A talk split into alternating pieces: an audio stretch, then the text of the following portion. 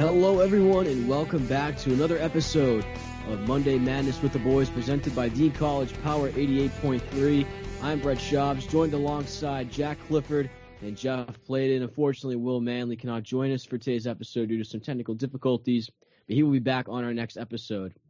Guys, jumping into today's episode right away, we have quite the heavy schedule as far as football and some updates go around the league and as well as some college football news as well. So just getting right into it, let's jump right into some NFL updates. And one of the big things that really wasn't impressive going into it, but there were a couple big names towards the end of it was the trade deadline. And I believe one of the biggest names to come out of it, and we'll just kick it right off, is Avery Williamson going to the Pittsburgh Steelers. He was traded over there, and as you saw his his Instagram the other day, he posted he was immediately ready to get out of New York and the Adam Gase train and go right over from 0 and 8 to 7 and 0. So um, we're definitely excited to see uh, Avery's now in Pittsburgh and he's going to be possibly competing for now a playoff spot and maybe even a championship if the Steelers can make it that far. Yeah, I think that's kind of a dream come true for him. You know, like like you said, Brett, um, going to sleep 0 and 8, waking up 7 and 0. Um, and I think the Steelers definitely just added to their stacked roster, um, especially on the defensive side. You know, now they got T.J. Watt, him. Um, you know, the, that team is just. I think they're they're the ones to beat in the AFC, along with Kansas City, of course. Um, so I think that was a good move by the uh, the Steelers, and just seeing like the Jets give away another player like that, it's just a total sign that they're in just total rebuild mode, and I don't I don't blame them. They're just atrocious. Yeah, before uh, the Steelers got Avery Williamson, you could say like the Steelers possibly had the best defense, but now they got Avery, and he's it looks like they have the best defense, and I yeah. can see them to the Super Bowl. I mean, no I doubt. It's close with with uh, Pittsburgh and the uh, the Colts um, for the the top defense, along yeah. with uh, Tampa Bay. Tampa Bay's defense is also very good.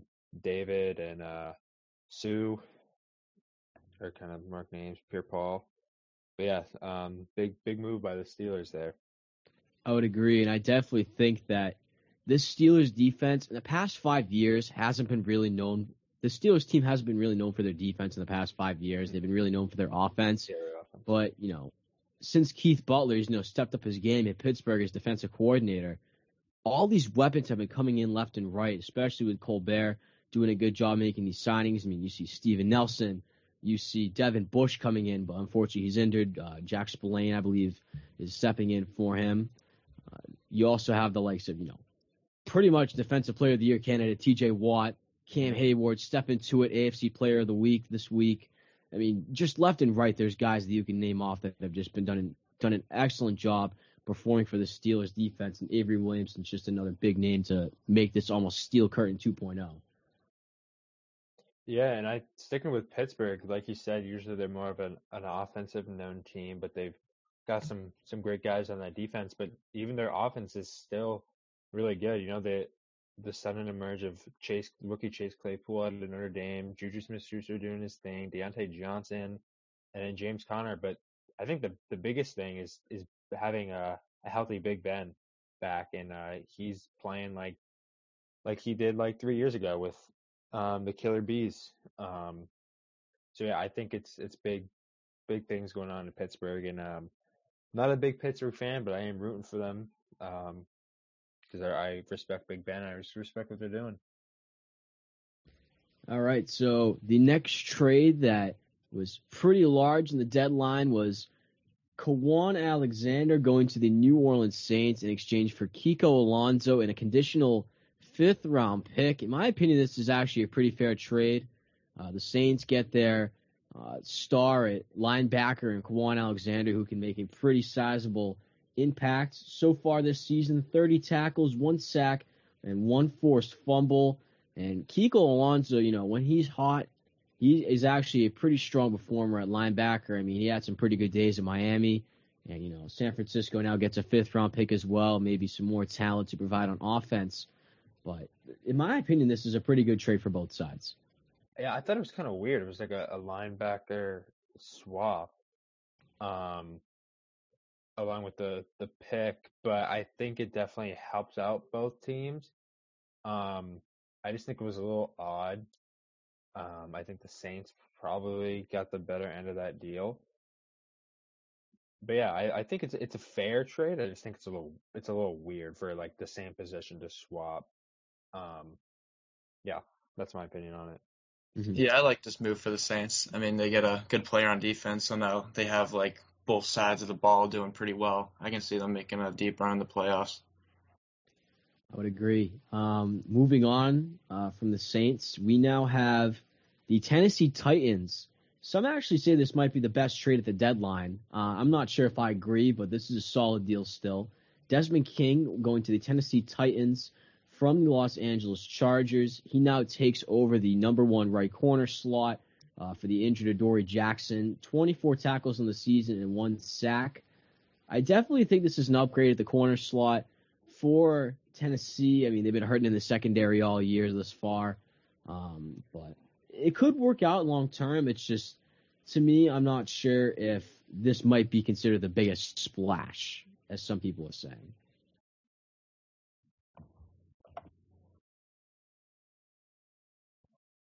Yeah, I I think it um it's it's definitely not the biggest splash, but it definitely helps both teams. And the Titans, they're second with their defense. Um, they're another another team to beat in the AFC.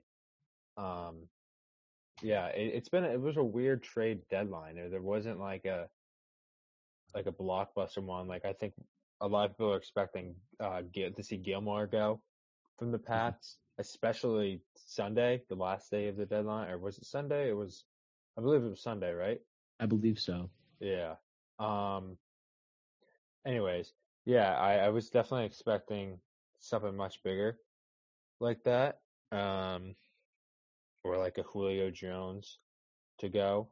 But mm-hmm. I think a lot of these trades, although they weren't quote unquote blockbuster trades, they were good fair trades that helped the teams out. Um, but then we could, if it wasn't a trade, but how about that Antonio Brown signing with Tampa Bay? Could be able to play this week against New Orleans. I was just about to say he signed with Tampa Bay. He'll be playing this week, and Dez Bryant now in Baltimore. Yeah. So two pretty large names, and as far as veteran wide receiver corps are now in completely different teams.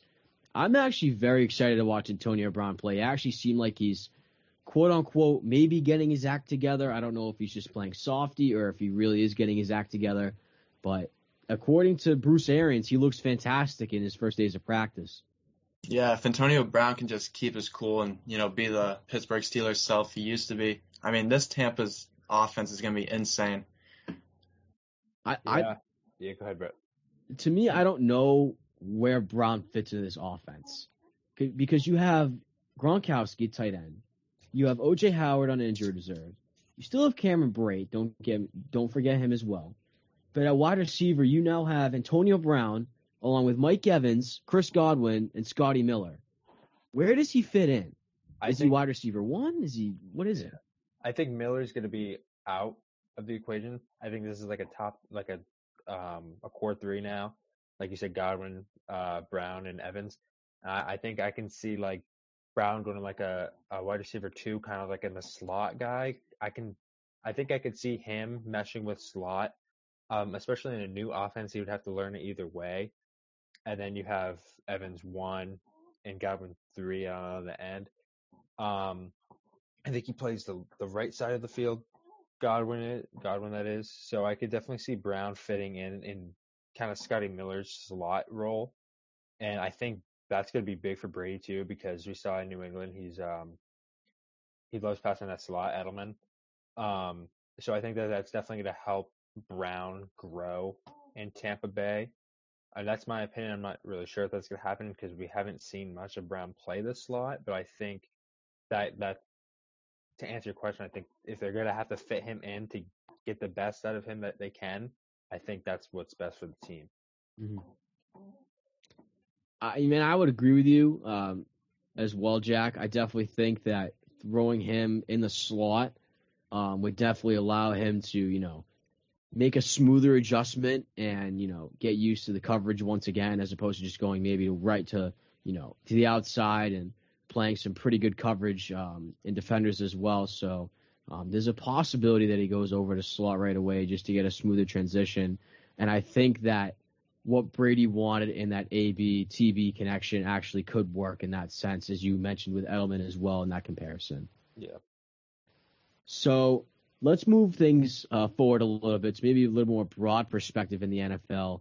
And let's take a look at some sleepers, uh, some contenders, and some disappointments this far in the NFL season. And I definitely think one of the biggest ones that has been a complete disappointment, and I'm sure mo- both of you guys have witnessed this, I have as well, New England Patriots. Um, kind of poop, to be honest with you. Um, they are two and five right now on the season, I believe, is what I have. Yep. And they just lost to Buffalo for the first time since 2011 in Buffalo. Cam Newton not looking the prettiest right now as far as his uh, performance in New England. Not the best weapons as well. N'Keal Harry, Julian Edelman on injured reserve right now. Uh, running game not the best as well. Defense is hurting a little bit with everyone opting out of the season. Just all around, this Pats team is just hurting right now, and I don't know where they go from here. Do they rebuild? Do they start to get rid of guys? Do they try to go after another big name and try to stay contenders, or do they just stay where they are? To me, to me, I don't know what Bill Belichick's doing right now. To me, to, to me, this team makes no sense. So I will say this: um, the Pats do look like poop. I mean, they are awful. but um, I'm be honest. I mean, I don't know if this is the diehard Pats fan of me, but I can still see us. I mean, almost making the playoffs because here's the thing: it's Bill Belichick. I mean, arguably the greatest coach of all time. Mm-hmm. Damien Harris has looked pretty good. I mean, if we keep utilizing him, it'll be pretty yeah, good. Be consistent. Yeah, Cam Newton. I mean, yes. I mean, he's been iffy, but like Seattle almost beat them. Buffalo, he lost a fumble at the ten. I mean, those are two almost two wins you could have right there. And almost two wins. Almost two wins. I mean, not wins, obviously, but I don't know. I, I think it's a diehard Pats fan in me, but no, no, I totally agree with you, Jeff. Um, like the diehard Pats fan thing, but you're right. Like they almost beat the Seahawks. It was in the last play of the game. The Chiefs game, they stuck in that game with Brian Hoyer starting the game. I just can't imagine what would have happened with Newton, or if Hoyer didn't give us up uh, six points on the field goals that we could have uh, uh, attempted. And then the Bills game, another one that Newton uh, kind of gave away in the last play of the game. Um, but and then the Broncos game, like we just played so bad, but we were still able to be in that game against. I'm sorry, Brett, but a poor team that the Pats have played. Not not anything against the Broncos, but against the teams that they played, they're kind of like a lower tier. I I I think the Bills game was a must win for the Pats playoff hope because they got the Jets this week, and that's probably going to be a win. So they could have stuck with four and four going into Baltimore, but you know three and five most likely going into Baltimore. I mean, if they go three and six, I think it's it's pretty much a, a wrap. But we'll see. Yeah, I would agree. Um, I think this week is a must win. I mean, given the Jets as your opponent, that's basically given a win. Um, no guarantees though, especially with this team.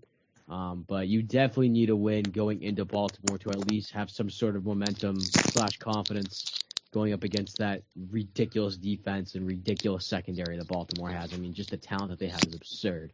Yeah, I, I think the Pats will be able to stick in that game just because of how well their defense has has played. Um, and the Baltimore offense just hasn't looked great. Um, especially like Lamar having like a not a great season. So I I think that the Pats could hang in that game, but I don't I just don't see that happening. Uh, so it looks like Will is joining us right now. Yep, I'm here. Hey, there he is. Figured out the technical difficulties. 32 right, minutes Will. late never hurt anyone. well, welcome. We are talking about the current contenders, sleepers, and disappointments this far into the season. We are now highlighting the mm. New England Patriots who have, as you mentioned, poop. Yeah, definitely a big disappointment this season so far. Big letdown in anyone's book, I would say, especially mine. Your, how about your Jets, Will? I mean, my Jets. I never expected. I didn't. I wasn't expecting to do much this season. I was expecting them to do much better than they're doing now, but like, yeah, definitely a disappointment. Never expect much from the Jets, but expect better than 0 and 8. Mm-hmm. All right. So speaking of a team that we just mentioned a little earlier, uh, the Denver Broncos. I really don't know what to make of them. As much as I love them to death, I really don't know what to make of them. They're hurt all over the place. They beat New England, but they've lost to some other opponents that they could have easily won. But to me, this team is up in the air. I could either see them go, I could either see them go into the playoffs as the last wild card slot, or I could see them lose out the rest of the season. With this team, you never know. It, it's just, it's just up in the air. Yeah, I'd agree with you on that, Brett. I either see this team, you know, sneaking into the playoffs like last seed or just not making it at all. I don't think there's any in between for this team at this point. They're too all over the place this year. I would, I will say this: Drew Lock, not the best at the start between the injury and the underperforming, but last week against the Chargers is definitely what he needed as some sort of confidence booster going into the game against Atlanta, especially facing a team where you know offense is top priority and it's going to be a shootout in that dome. So it, it there's a possibility they go into four and four going into I believe it's week ten. Yeah. That they'll be in. Yeah, I think the Broncos could uh, pull this one out um, against Atlanta, like you said. And I think Lock is his confidence is like going to be through the roof, especially after last week's win against the Chargers on his uh, really great play to end the game. Um, and but I think I think Melvin Gordon he's got to step up.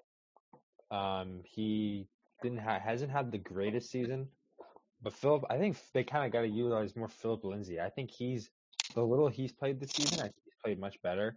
You know, going back to that Broncos Pats game, Gordon was out that game. That was Lindsay's, I think his second game of the season, but his first game like as the starter, and he had he had a great game. Um, so I I don't know what to think of the the Broncos rushing game. I don't know who they can rely on, um, because they're both great guys. So I think it's just a tough decision. Um, and then with Atlanta, you never know like how Atlanta, how Atlanta's gonna play. They can either shoot Mhm. the lights out, or just Matt Ryan isn't gonna show up. Yeah. Mhm. So I, I think I think it's up in the air for the Broncos, but I definitely could see them winning and going into four and four. Um, but that's just a tough division with the Chiefs and the Raiders. Yeah. um, in there, so it's it's definitely tough for the Broncos. But I'm I'm interested to see uh, how it goes the rest of the season. Yeah, I think Yeah. if Philip Lindsay can stay healthy, I know he had a nagging turf toe injury. If they can utilize him and even uh, rookie Jerry Jeudy, um, I think the Broncos could maybe make the playoffs. But yeah, like you said, Jack, that division's just stacked with the Raiders and Chiefs and the Chargers even. So we'll see. All right, so moving on from the Broncos, this team actually pretty surprising as well going into this season, and I'm very curious to see what you guys think of them as the Miami Dolphins, with Tua Tagovailoa now leading them for the rest of the season. Coach Brian Flores making that decision to sit out Ryan Fitzpatrick and go with his rookie quarterback, and to everyone's surprise, um, even though I think this was because of their defense primarily, they they almost blew out the LA Rams, which is pretty impressive, especially the way the Rams were playing this past season. Um, but I definitely think the defense showed up, but Tua looked pretty good in his first game.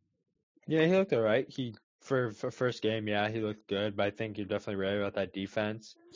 But you know, it's not all the defense that won the game. I think Tua definitely played smart for a, a good game, and I think I think the Dolphins have have a chance of making the playoffs. I even think that they could win the division. Um, Yeah. I think this Yeah. is because the Bills have kind of been on a downslide. You know, they they won last week against New England, but that was in a close game against not a great team, like we just talked about. Um, I think it's up, all up for the Dolphins. I think Brian Flores is a great coach. I really miss him in New England.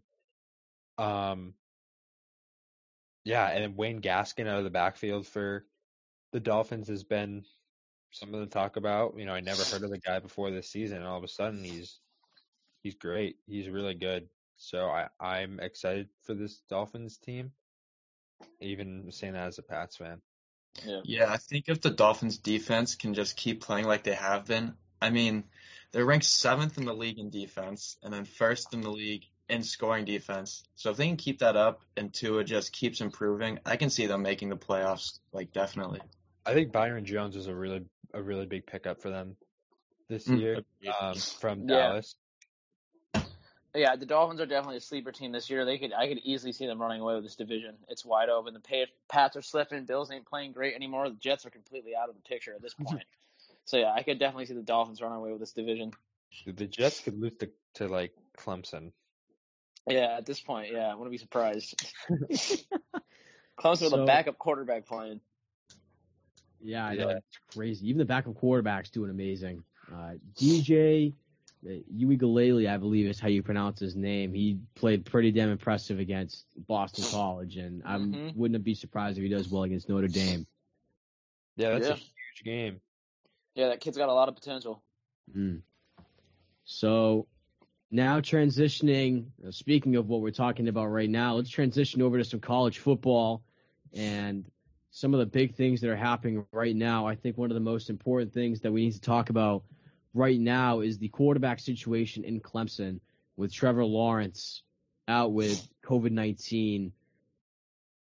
Uiagalelei has been stellar in his first game, like we just mentioned 30 for 41, 342 passing yards, two touchdowns, and he averaged 8.3 yards per reception. That's a 70% completion rate. By my looks right here, that does not look like a backup quarterback. That looks like a very well-rounded college starting quarterback that can make a very good impact. I mean, now that we're looking long term, he could potentially be the starter when Trevor Lawrence uh, decides to go to the league.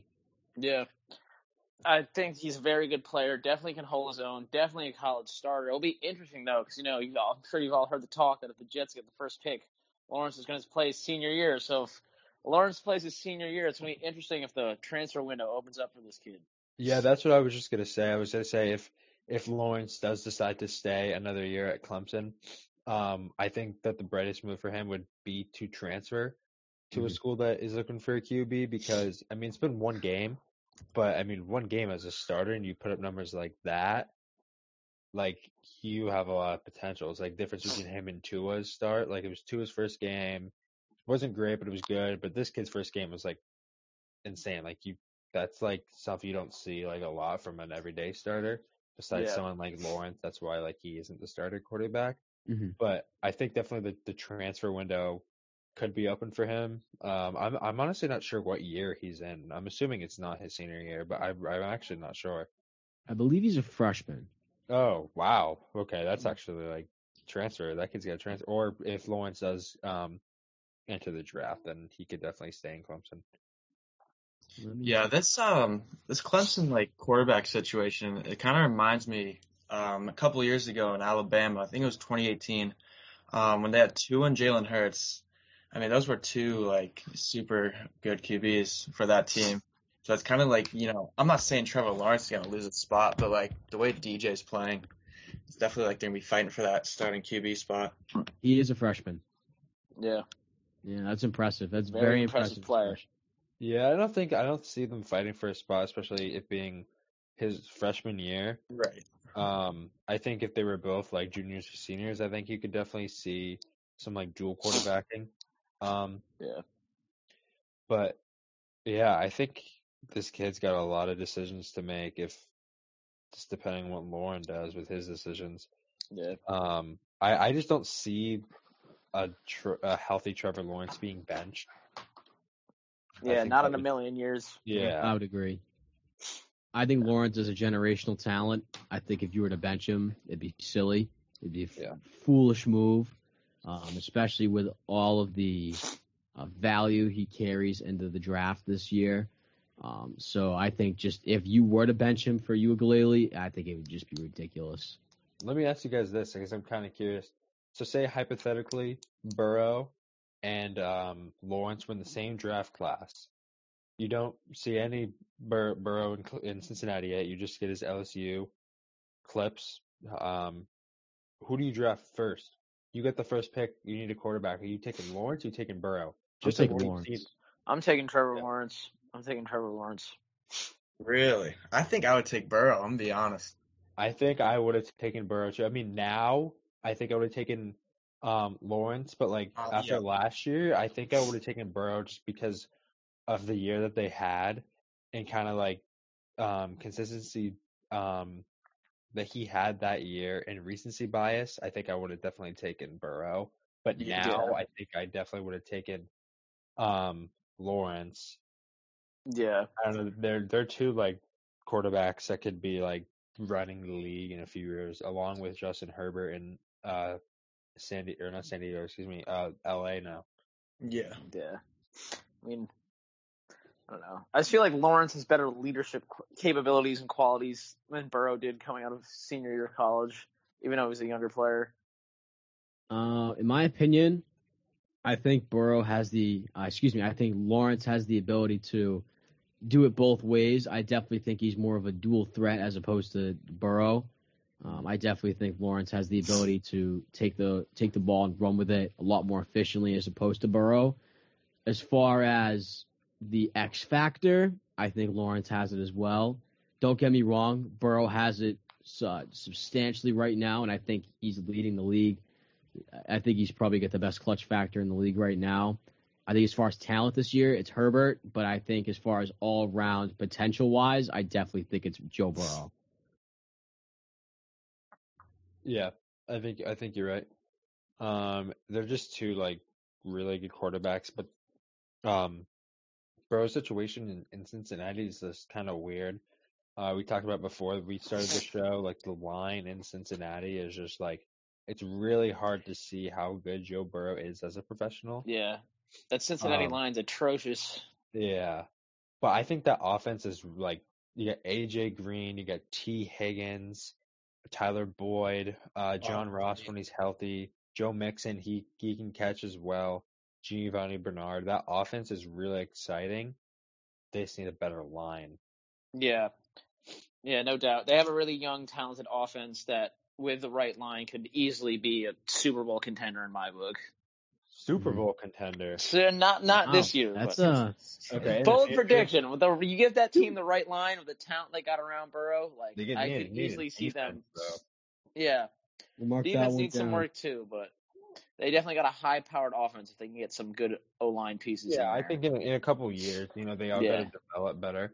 Mm-hmm. Um, and I I feel like John Ross will probably be trade bait soon, but yeah. I mean, the, he's not playing now, and they're still performing well with him out with Green, Higgins, and Boyd. Um, so I think they got to keep them together, and I think Green's just got to get fully healthy and yeah. play better. Um, so I, I could see them in like three to five years being like a really really good team. Yeah, and that that division is just like going to be so stacked. Because mm-hmm. the Steelers are only going to get better, the Ravens are only going to get better, Browns, we'll see what happens. But then the Bengals are, I could yeah. see them in, like I said, three to five years being a contender. Mm-hmm. I mean, AJ Green's an interesting character on that team, I think too, because I'm sure you've all heard the rumors circling around that he wants to get traded, or if not traded, that he's going to leave in this off season. So it's going to be interesting to see if they can keep him on that team because he's definitely a key player on that offense. Mm-hmm. Yeah, I think they should. Like, and I think he should stay. I think it. I mean, he's he's older than Boyd and Higgins, obviously, so he kind of wants to go now and not wait the three to five years. Yeah. Um, I could see like New England being a spot for him, but I don't really know at this point if it would be a big jump from Cincinnati to what New England is now. Yeah. Mm-hmm. Yeah. Right. If he does. Um, oh, go ahead. I also don't no, see like a lot of he... teams like, taking a chance on yeah. Green, especially like with the injuries and like just how he's not like back to how he was. Yeah. I was gonna say if he does end up hitting the market, I could see him ending up ending up like Dez Bryant when he became a free agent. All right, so moving on uh, to different squad here, Penn State. Very surprising this the start of the season. 0 2, lost to Indiana, and then took the hard loss to Ohio State. They are unranked for the first time in four years. They're out of the top 25. They are now unranked as opposed to teams like Oklahoma with Spencer Rattler, Cincinnati now at number six, and it's just it to me it's crazy and mind-boggling to see a team that powerful unranked. And I think it's McSorley. yeah, they don't have Trace McSorley. That's that's definitely a big factor. Any team without Trace McSorley is no team at all. Yeah, Penn State being unranked, that's just it's super shocking. I mean, like you said, Brett, they lost by one point to the number 13 seed Indiana, um, 13 or 14 to number three Ohio State. Uh, I can't really remember, but that was, I mean, kind of close, two possessions. But this year in college football is just like really weird. It's a lot of like weird ranked teams. I think one of them's like Liberty. I mean, yeah, Liberty's 25. Yeah, that's that's crazy. Like never hear about that school. That's yeah, nuts. Liberty's 25. A lot of weird ranked teams this year in college football. So uh, I guess going on that rank basis, Cincinnati, like I just mentioned, at number six, they are two slots away from the college football playoff. I can't remember the last time I've even come close to that. Yeah. To me, that's also nuts. I know. I've never thought of them as a college football team. They're usually more like in March Madness with basketball than mm-hmm. in football. So, I mean, I can't really say much about them, but it's definitely very impressive to see them there. I think on the top 25 rankings, the most interesting team we got is number 15, Coastal Carolina. Yep. in What? Really? I didn't even know that. on the top 25 rankings. Yeah. Yeah. That's one a below shocker. that is the That's 16 is. Marshall. Marshall, yeah, Coastal Carolina and Marshall. 15, Marshall? 16. Some very, watch some college very football. shocking top 25 rankings this year. Hmm. So I guess one of the last things we'll touch on for college football is Wisconsin and their situation. They have had to cancel their past two games due to COVID 19 issues within the program. They canceled their Halloween matchup against the Cornhuskers in Nebraska, and they just recently canceled their Saturday matchup against Purdue. And taking a look at their next six games, they need to play six games in order to be eligible for the Big Ten playoffs. They have to play Michigan, Northwestern, Minnesota, Indiana, wow, Iowa, and then uh, another team will be played at December 19th. But to me, this is, even if they do manage to play six games, this is looking very unlikely as positive outlooks for this Wisconsin team. They're going up against some pretty challenging opponents. But yeah, I don't see them making the the uh, championship or the Big Ten playoffs. Um, because you kind of see in the NFL, like teams like Buffalo and New England get all these cases, and then their season or their schedule completely flips, and then they just lose the games, and without a lot of practices. I could see that happening from Wisconsin, especially missing the past two games, and I'm assuming they haven't had any practices. Um, I yeah, I I just don't even if they play six games, like I think they could win like two of those. Like you need to practice, and we've seen it in the NFL, and who knows what it could be like in college. Yeah, I mean, like, good Yeah. luck to that school. Just like you got to play six games, you have such a tight window. You got to make sure all the players are healthy, don't have COVID. I mean, one more week without it, or I mean, sorry, one more week and you test positive. I mean, that makes the window even tighter. A lot of things just have to go their way, and then the opponents they play are tough. Just good luck to Wisconsin. Yeah, I'm gonna have to agree with Jack said earlier. I don't see Wisconsin winning more than two games on like the schedule they got left if they even play these six games. I don't see them getting more than two. The guys just haven't been practicing, haven't been getting the game time experience. You know what I mean? I just I don't see them doing it. All right, so moving on to our last topic of discussion today on Monday Madness with the boys. Let's talk about some uh, some of the Boston Red Sox and what they're moving uh, forward to, what they're looking forward to in this off season coming up. Uh, one of the big things that's circling around right now, the Red Sox organization, is the man the manager filling that they need to, you know, look into right now. And as of today, uh, Thursday, November 5th, they have, de- excuse me, they have narrowed down their final two candidates to Alex Cora, their former manager, who they fired due to the cheating scandal, and Phillies executive Sam Fuld. Those are the final two candidates that the Red Sox are interviewing and going through the process with. And to me, in my opinion, as much as it pains me to, you know, see the Red Sox go through all the negative publicity, as far as a strategic and baseball minded standpoint, I think Alex Cora is the better option. Yeah, I think he is too, especially like I don't really know what his situa- situation was with the Houston cheating scandal. I mean, he might have not been a leader in it, but he definitely knew what was going on. So that makes him a cheater, but I loved Alex Cora in Boston and I just think it's so much of like a difference of like AJ Hinch now getting a job compared to Cora getting a job. Um, I mean, if I had to pick out of the two, I would pick Cora, but I think it's really tough. Like I know some, I think some fans are gonna be thrilled with it if it happens, and some are not gonna be happy about it. And I'm definitely on the fence. Like I want it to happen, but at the same time, I just think it wouldn't look good. Um, but yeah, it's it's just like a weird situation. Um, it's it's really unfortunate. I would agree, and I definitely think that if they were to make the move to Cora, I'm just very concerned about how it's going to affect the organization as far as you know, being in a big media market like Boston, where the spotlight's pretty much on this team 24 seven, and it's going to be very concerning to see if they if they are to hire him, how they're going to handle the situation with all the allegations that he might get, you know, all the different things that are going to be coming his way, and whether or not the team actually has his back if he's even rehired. Oh, I think they definitely yeah. will. I think a lot of the guys that were part of that 2018 championship run with Cora um, mm-hmm. are going to back him up and say this guy didn't do anything because they didn't do anything when he was in Boston. Mm-hmm. So I think yeah. that kind of like cancels out everything that happened in Houston. He went to Boston the next year and they won fair and square. That I mean, they had some investigations with sign stealing, but those came back I guess you would say negative. Um, or they weren't cheating, is how they portrayed it. Um, it's a sticky situation, but I think, with to answer your question, I don't see the team stabbing him in the back.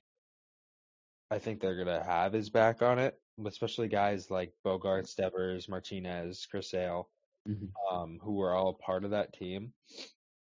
I think it's a very interesting and weird situation for the Red Sox. Yeah, very interesting situation. And if they do go with Cora, he's definitely going to be under a microscope the whole time he's there. Yeah. So moving on to the next thing in the Red Sox, Jackie Bradley Jr. was not offered a qualifying offer, and to me, this move makes sense because, as we've seen throughout the years, Jackie Bradley Jr. is not at a bat at all. It's either he's red hot and he goes on a consecutive game win streak, where he's batting under under 150. And to me, it's just an up down situation with Jackie Bradley. And in my opinion, they need to move on from him and find something a little more consistent. Yeah, I'm not too mad about this. Um, like you said, Jackie Bradley Jr. is a very streaky hitter. You can either turn it on or you can just be god awful. I mean, this year he only batted 238, but like it's gonna be hard to replace that fielding and the arm in the outfield. I mean, that he was impeccable at that. Yeah, I think it was like it. I'm really bummed about it. I just I would feel way more confident if they didn't trade away Kevin Pillar. I mean, despite the age, like his bat is way better than Bradley's, and his glove is like around like the same. Like Pillar's prime, he was probably the best fielder in the league, and he's still up there. He can still make remarkable plays like Bradley did. So I think like trading um, Pillar and now not having Bradley return definitely bites them. Um, but now like their outfield just like it was elite and now like it's really not. Like they got Benintendi and Verdugo. And Benintendi's not great. Verdugo's I like Verdugo a lot, but yeah, you don't know who's gonna fill in that center field spot. Benintendi's really inconsistent, so you're gonna want another guy to fill in left field. So the Red Sox outfield is definitely on a downslide. I would say the one guy that you can rely on is Verdugo. I mean, at one point in the season, he was batting 320, yeah. very solid at bat, you know, decent fielder. Listen, he's not Mookie Betts. He's nowhere near close to Mookie Betts, but for yeah. the value that you got in return, it could potentially be pretty good obviously you lost a generational talent. Let's let's get that the elephant out of the room there. But I think Alex Verdugo in the long run could actually make a pretty sizable impact in Boston. If he oh, plays okay. the way that he did this season every year, he has the potential to be a multi-time All-Star. I mean, those are All-Star numbers. Yeah, I definitely agree, and I definitely see it like the passion he has for the game, not only the game, but like for Boston. I can definitely tell he loves being there and he loves the team. Mm-hmm. Oh, excuse me. And um, I think yeah, it, it's definitely a at the moment it's a downgrade. I mean, trading Mookie Betts for anyone is a downgrade. Like the only other person I can think of is Mike Trout, but um, I I think it was the right move because of these contract situations. I mean, that's a whole like conversation that we don't have time for, but I think definitely Verdugo is going to be the key guy along with Bogaerts for Boston. Mm-hmm. Yeah, and speaking of uh, contracts and Mookie Betts being traded away to free up all that room, the last thing we'll talk about before we wrap up today, the big free agent out there right now, he's yet to sign, Trevor Bauer. This is very hypothetical, but now that Mookie Betts is gone, the Red Sox have the potential to make some moves to surround Sale, to surround E-Rod, to surround Eovaldi. And now with Martin Perez now being a free agent, they declined his six and a quarter mil, six and a quarter option. Do the Red Sox have it in their cards to go and get Trevor Bauer maybe for a one or two year deal? I'm curious if you guys love it. I would absolutely love it, and I think that would be huge. But I'm pretty sure I saw the dude's asking for 31 million dollars in one year, and I just don't think the Red Sox are going to do that. I see him yes. going somewhere like the Angels or the the Yankees. Um, I just don't think the Red Sox are willing to do that, especially because they have not had a lot of luck with. I mean, with um, like signing big pitchers. Like Sale's been pretty good, but like David Price was not great. Rick Porcello was not great. I mean, it's just kind of a consistency. I mean, that's just all hypothetical, obviously, but I just don't. I don't see it happening. I would love it. I don't see it happening though. I mean, I would hope. I mean, we would get Trevor Bauer. He's been amazing. He's a Cy Young candidate this year. And saying, let's say we do get Trevor Bauer, that would make our bullpen like look pretty amazing. You would have Chris Sale, Trevor Bauer, Eovaldi, Eduardo Rodriguez if he comes back healthy. I know we had some problems in the off season, and then Tanner Houck, the rookie. I think the bullpen would be stacked. I think that would make our team hopefully make the playoffs. So, yeah.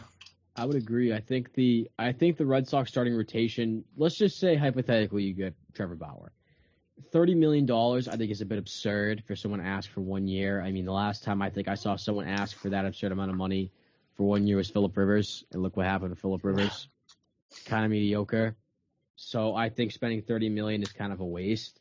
To me, if you're going to spend that kind of money, spread it over three or four years. Um, but let's just say Bauer slides in. You'd have Chris Sale, Trevor Bauer, Nathan Eovaldi, Eduardo Rodriguez, and Tanner Houck. The only thing that you need to consider as a Red Sox, you know, manager is that bullpen. Very, very rocky, you know, relief staff. Matt Barnes can't be a closer every day. Listen, he's pretty good as a setup, but in my opinion, he's not a consistent closer. So if you're the Red Sox, I think your primary focus this offseason is the bullpen and upgrading your relief staff to, you know, relieve your guys after going five or six innings a game. Yeah, they need to make big changes in the bullpen. They need to sign. I like to see them sign. Um, actually, reliever of the year from the A's, Liam Hendriks, now going to be a free agent. Mm-hmm. Um, that would be a huge one. There's just so many guys that they could go after, but the bullpen is really what made them like so bad this year. I think that they could have made the playoffs at least. Um, had a better chance with that with a better bullpen because like you look at like the positional players, and they're a really good team. I mean, when they're healthy, starting rotation, they're a really good team. Um, now, with the exception of Bradley leaving, um, it's a little different. I mean, not a huge difference because of his bat, but on paper it is. But you look at this team on paper, and they're like a like a really really good team. It's just the bullpen like is just so bad. Like it's so bad, and it sucks because it mm. brings down so many wins. Yeah, I have to agree with you there. All right, so that is going to wrap it up here for our latest episode of Monday Madness with the boys. A big thank you to Dano Songs for providing all the music for today's episode, and a big thank you to all our producers at Power 88.3 for helping put this show together. For the last time for today's episode, I'm Brett Schaubs alongside Will Manley, Jeff Pladen, and Jack Clifford. Everyone have a great and safe night.